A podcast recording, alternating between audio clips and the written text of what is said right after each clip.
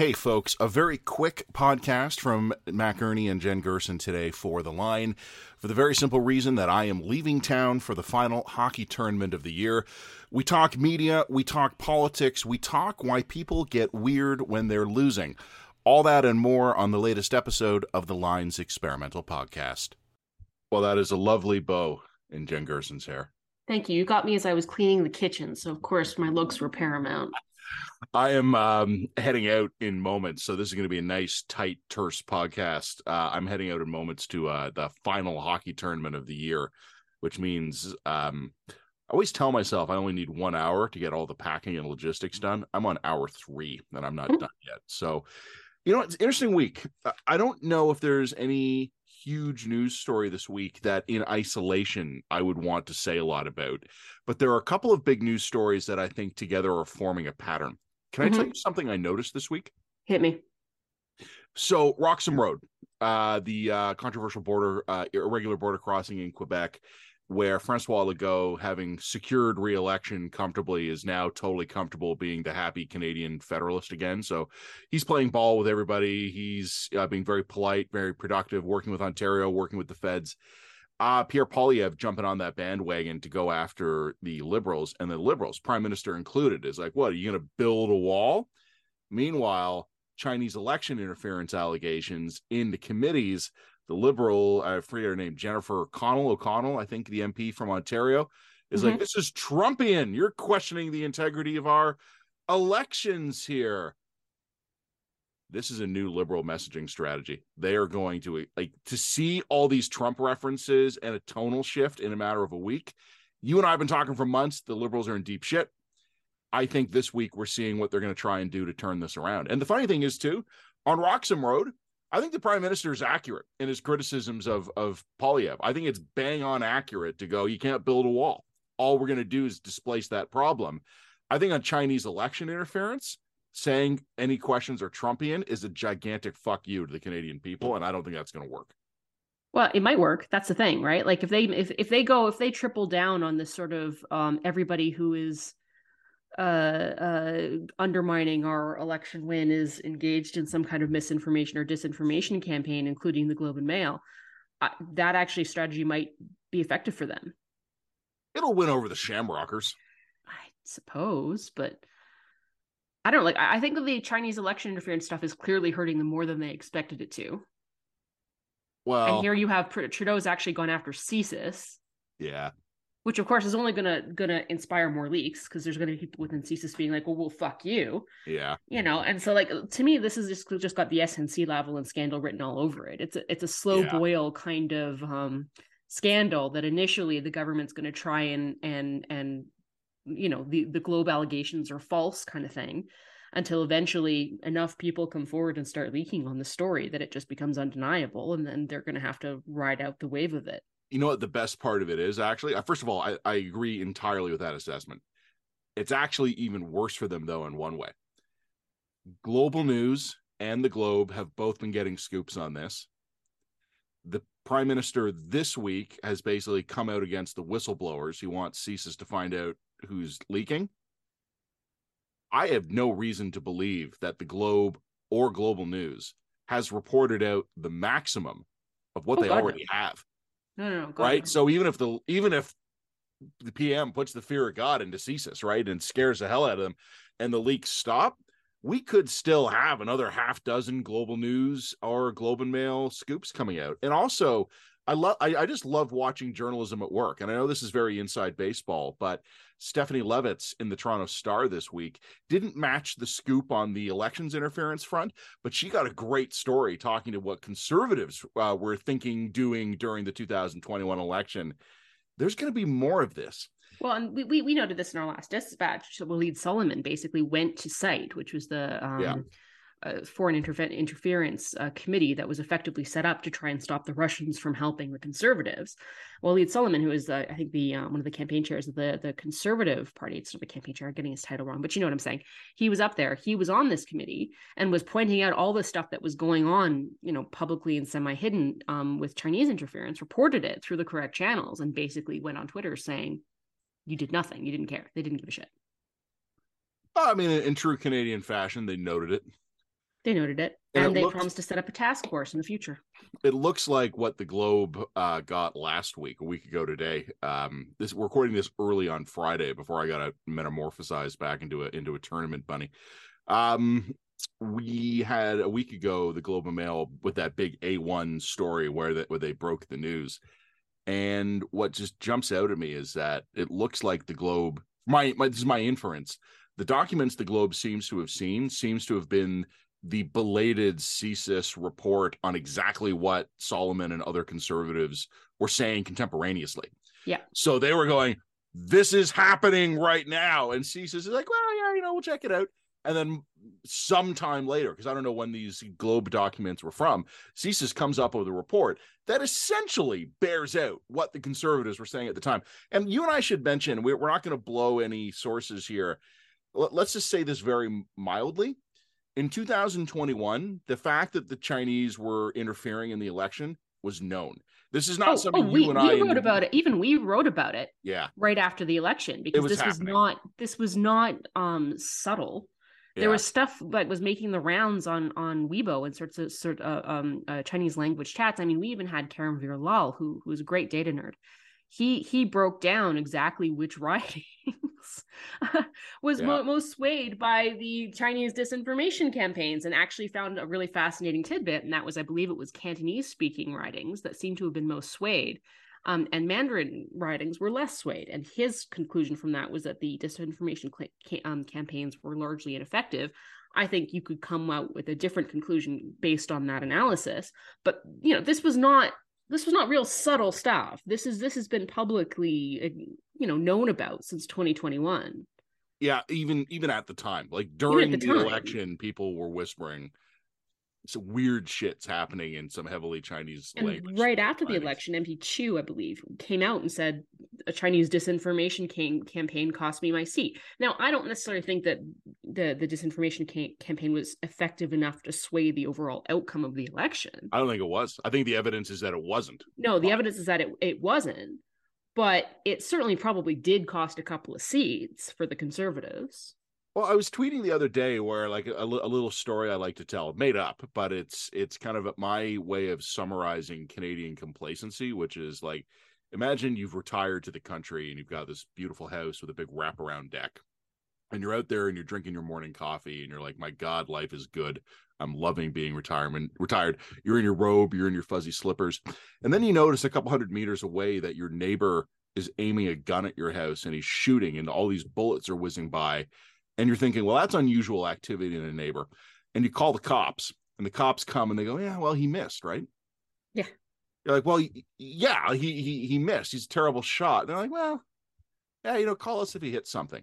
And then you talk to your other neighbors, and you're like, hey, like, does my neighbor, like the, the guy in the in the red house over there, he was shooting at me. Uh, oh yeah, that's just Jim. He does that. don't, don't worry though. He's got terrible aim. He never hits anything. Every couple of weeks, he just likes to shoot at the neighbors. Canadian, like someone tried to do a bad thing to us, but they maybe weren't that successful. And the response of our federal government is, ah!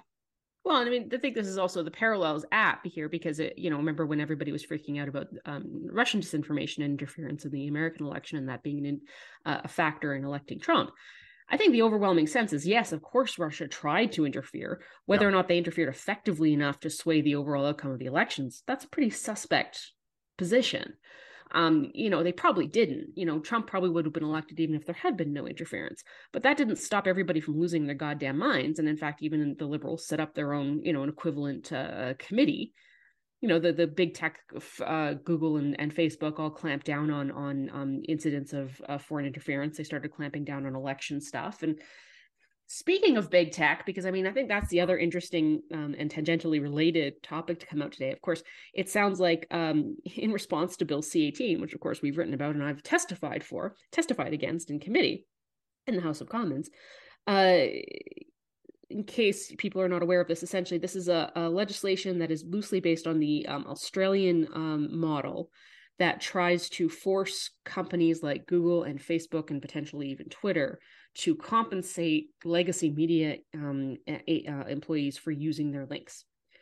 there's a whole bunch of philosophical problems with this and practical problems with this, but the most obvious one, and the one I testified to, and everybody was warning the government was going to happen for the last several months, was if you use legislative power to force an artificial value onto these links, these companies are going to respond in the totally rational way, and that is they're just going to stop send, spreading these links. They're going to stop using the thing that you've attached this artificial value to. And Facebook has more more or less come right out and said this and said, you know, um, you know, initially there was some deals struck up in the Australian market, but since then Facebook has basically said, you know, we can't replicate this in every mid-tier media market.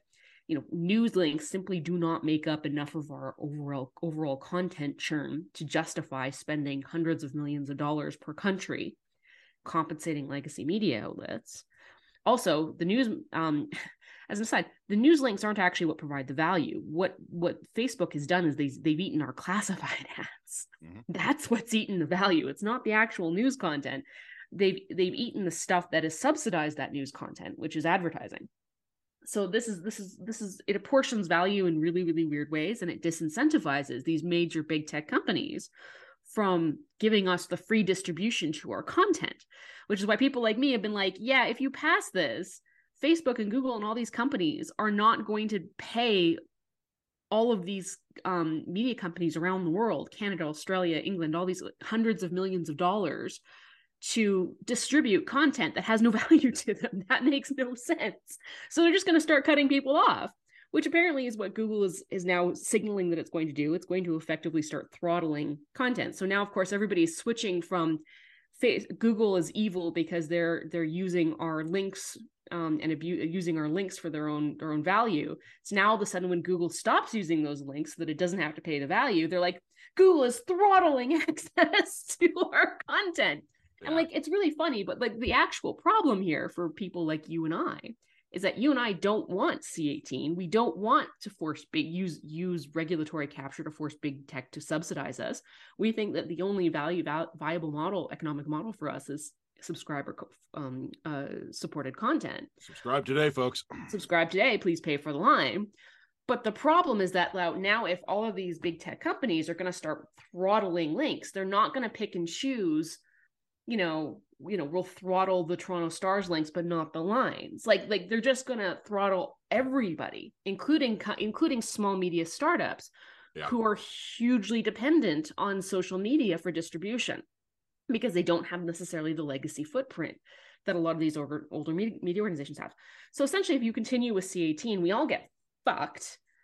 And then what is essentially going to happen is is honestly what I think will happen next is the the government is going to respond to the throttling by saying evil big tech is throttling this throttling media content as a result of our ham-handed legislation so therefore, they're just going to start writing checks. They're going to start writing big checks to Postmedia and and Toronto Star. And you and I have speculated in the recent past about the um the layoffs that are now expected at Postmedia and just why those are not going well. And we use some words that we don't want to repeat in the podcast for fear of uh, libel actions being taken against us. But if you wanted to ask me why I think there's a bit of a holdup here, I think it might be because some of these companies are just expecting the unqualified checks to be dropped in the mail and then the throttling that's happening with big tech becomes the political pretext for doing it uh, two two points I'm going to make in return here. First of all, I posed a, a thought experiment on Twitter last night uh, for Minister Rodriguez, Pablo Rodriguez, the Heritage Minister who's overseeing this. What I'm wondering about is in in in the worldview of the of Rodriguez and and the Rodriguezes, what should big tech do to not owe legacy media money? Like, okay, like I'm, I'm just trying to wonder here, what is the thing that they can do that leaves them not owing Postmedia, Torstar, um, Globe Mail any bucks? Because it just seems to me that basically the government's position is the links on your websites to traditional news you owe them money for posting those links. This is completely ass backwards. This is the exact opposite of how things actually make sense in the real world. But even within the logic of the liberal position here, which is again totally backwards, the, the big tech companies go, all right, well, if you say that there's value to the links, we shall simply no longer post them and then we won't owe them any money. And the government's outraged. So again, so are the media companies. Yeah. Thought experiment. What is the position big tech can take that leaves them owing zero to the legacy media? And the answer, of course, is that there is no such position. The liberals did this whole thing backwards. The desired outcome was big tech subsidizes failing legacy media. Everything else that they've done since then is trying to find a semi plausible rationale for exactly that. But let's also, the second point I would make is let's just review how that's going. There are three problems here. First of all, it's a bad idea in practice. Second of all, even though it's a bad idea in practice, it's not working. Third, even if it worked, it would just create a new set of equally fatal problems. Yeah. Like there is no winning scenario for this plan. Well, um, um, I don't know if you're giving them too much credit or too little, but I know that the government knows or had been warned that this was going to fail along very predictable lines. And I know that because I testified at this committee where I was like, yeah.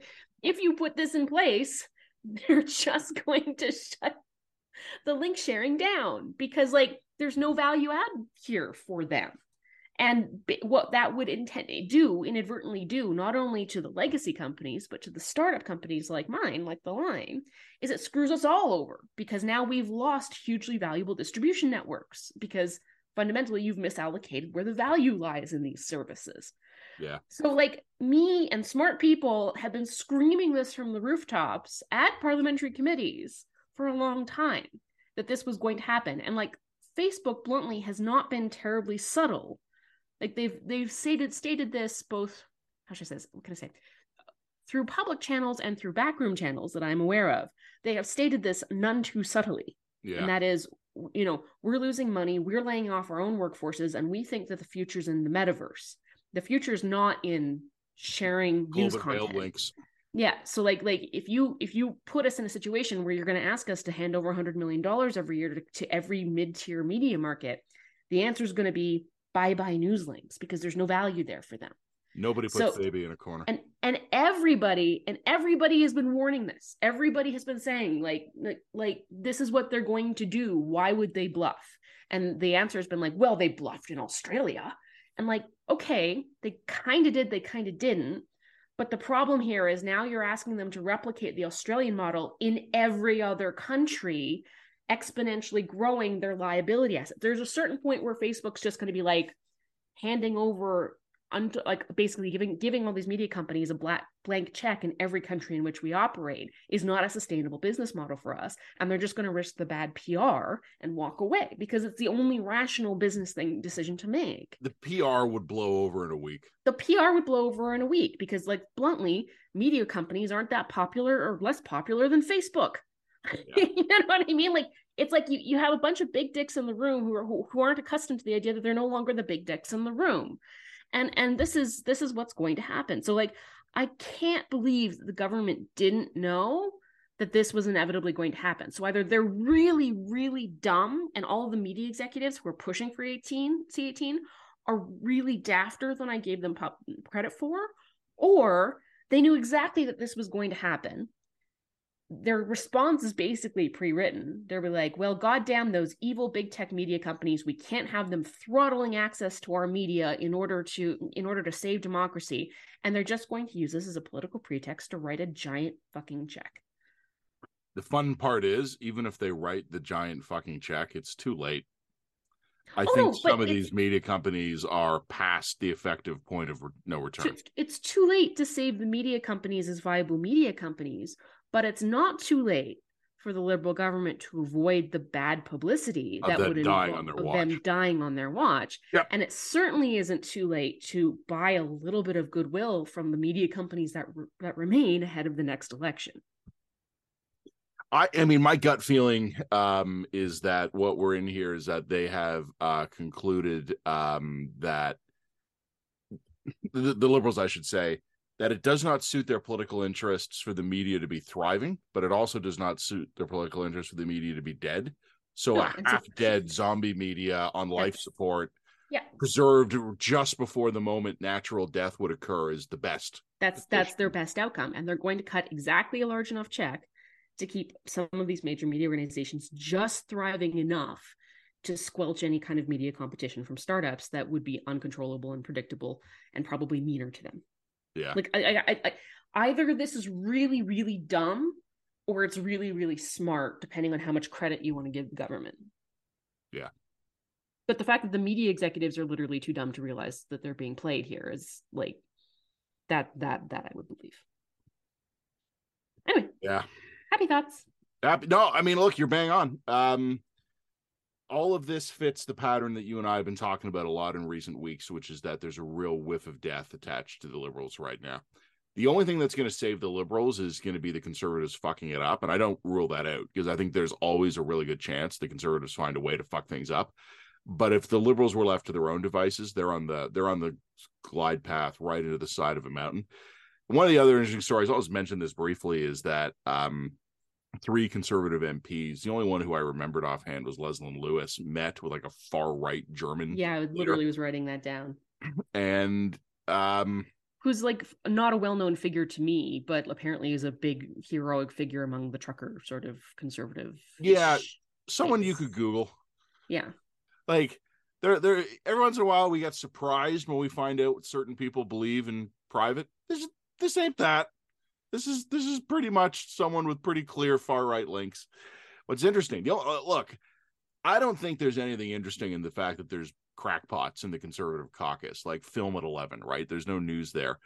Uh, what I do think is interesting is the very muted response from Pierre Poilievre. And I think it's mm. interesting for two reasons. First of all, it's very muted. Second of all, there was a response.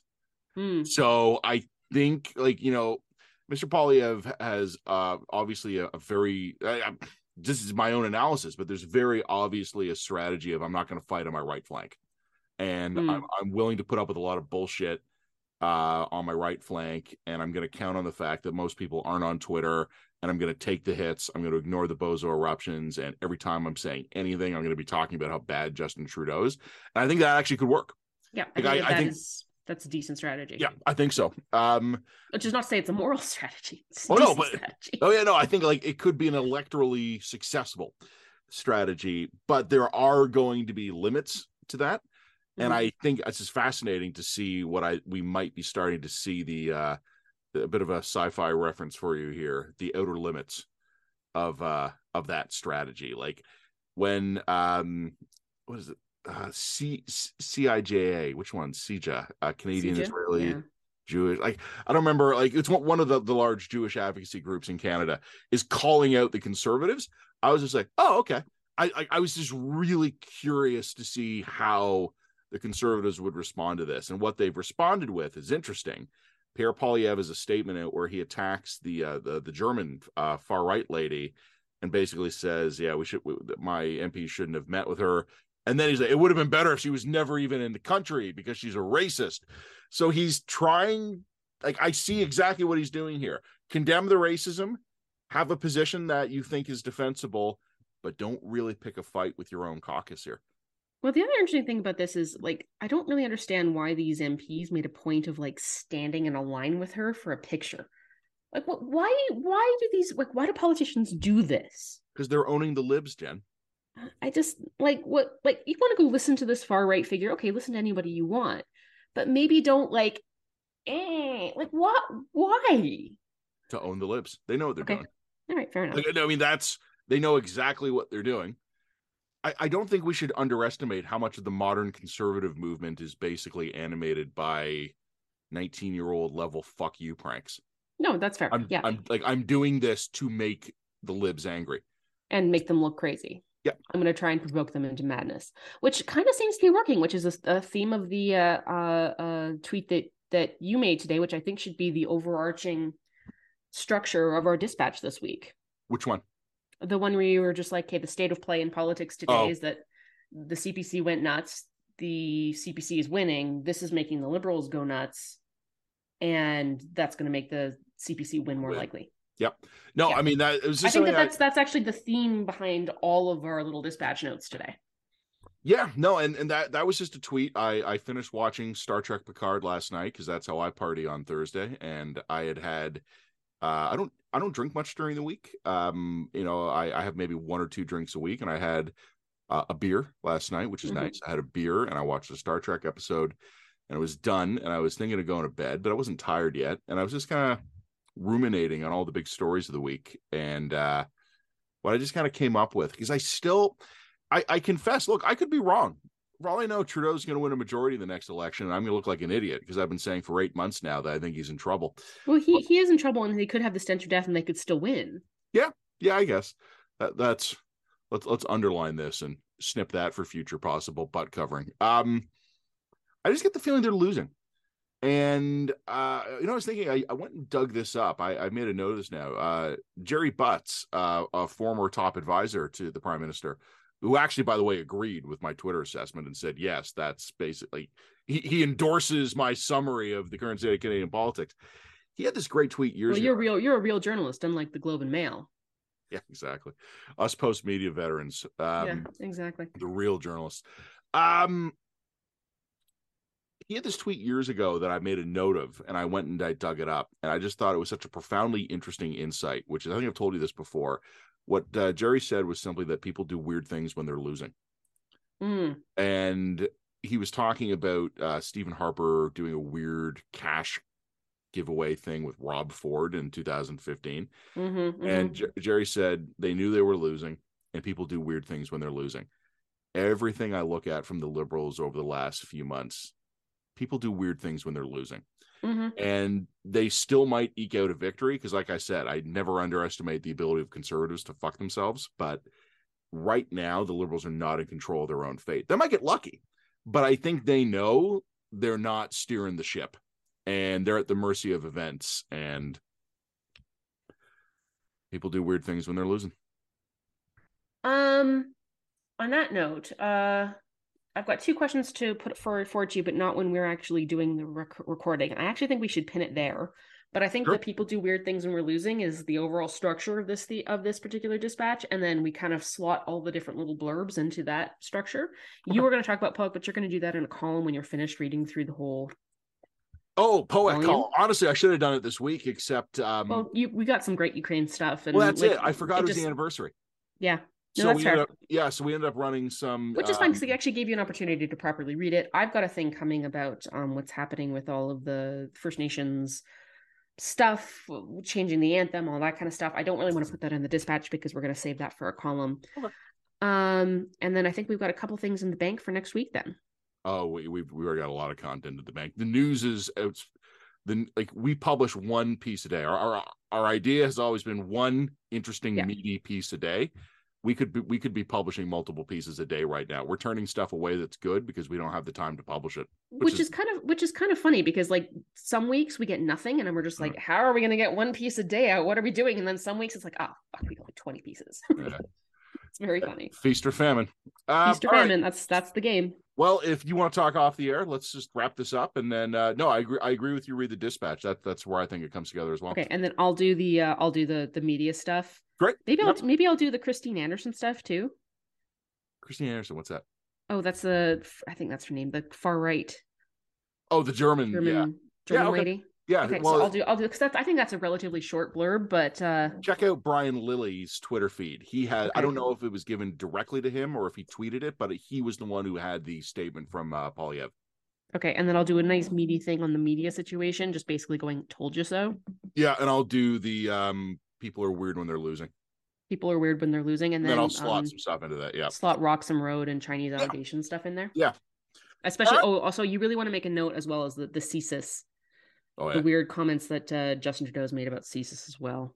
Mm-hmm. Yeah, which the could not have done more to promote more links. Uh, more. Yeah, links. we really appreciate it. That's great, and also the fact that he's kind of taken on this Trumpian tone here. Uh-huh. I mean, at this point, I'm half expecting CSIS to start leaking to us. They're going to be so pissed.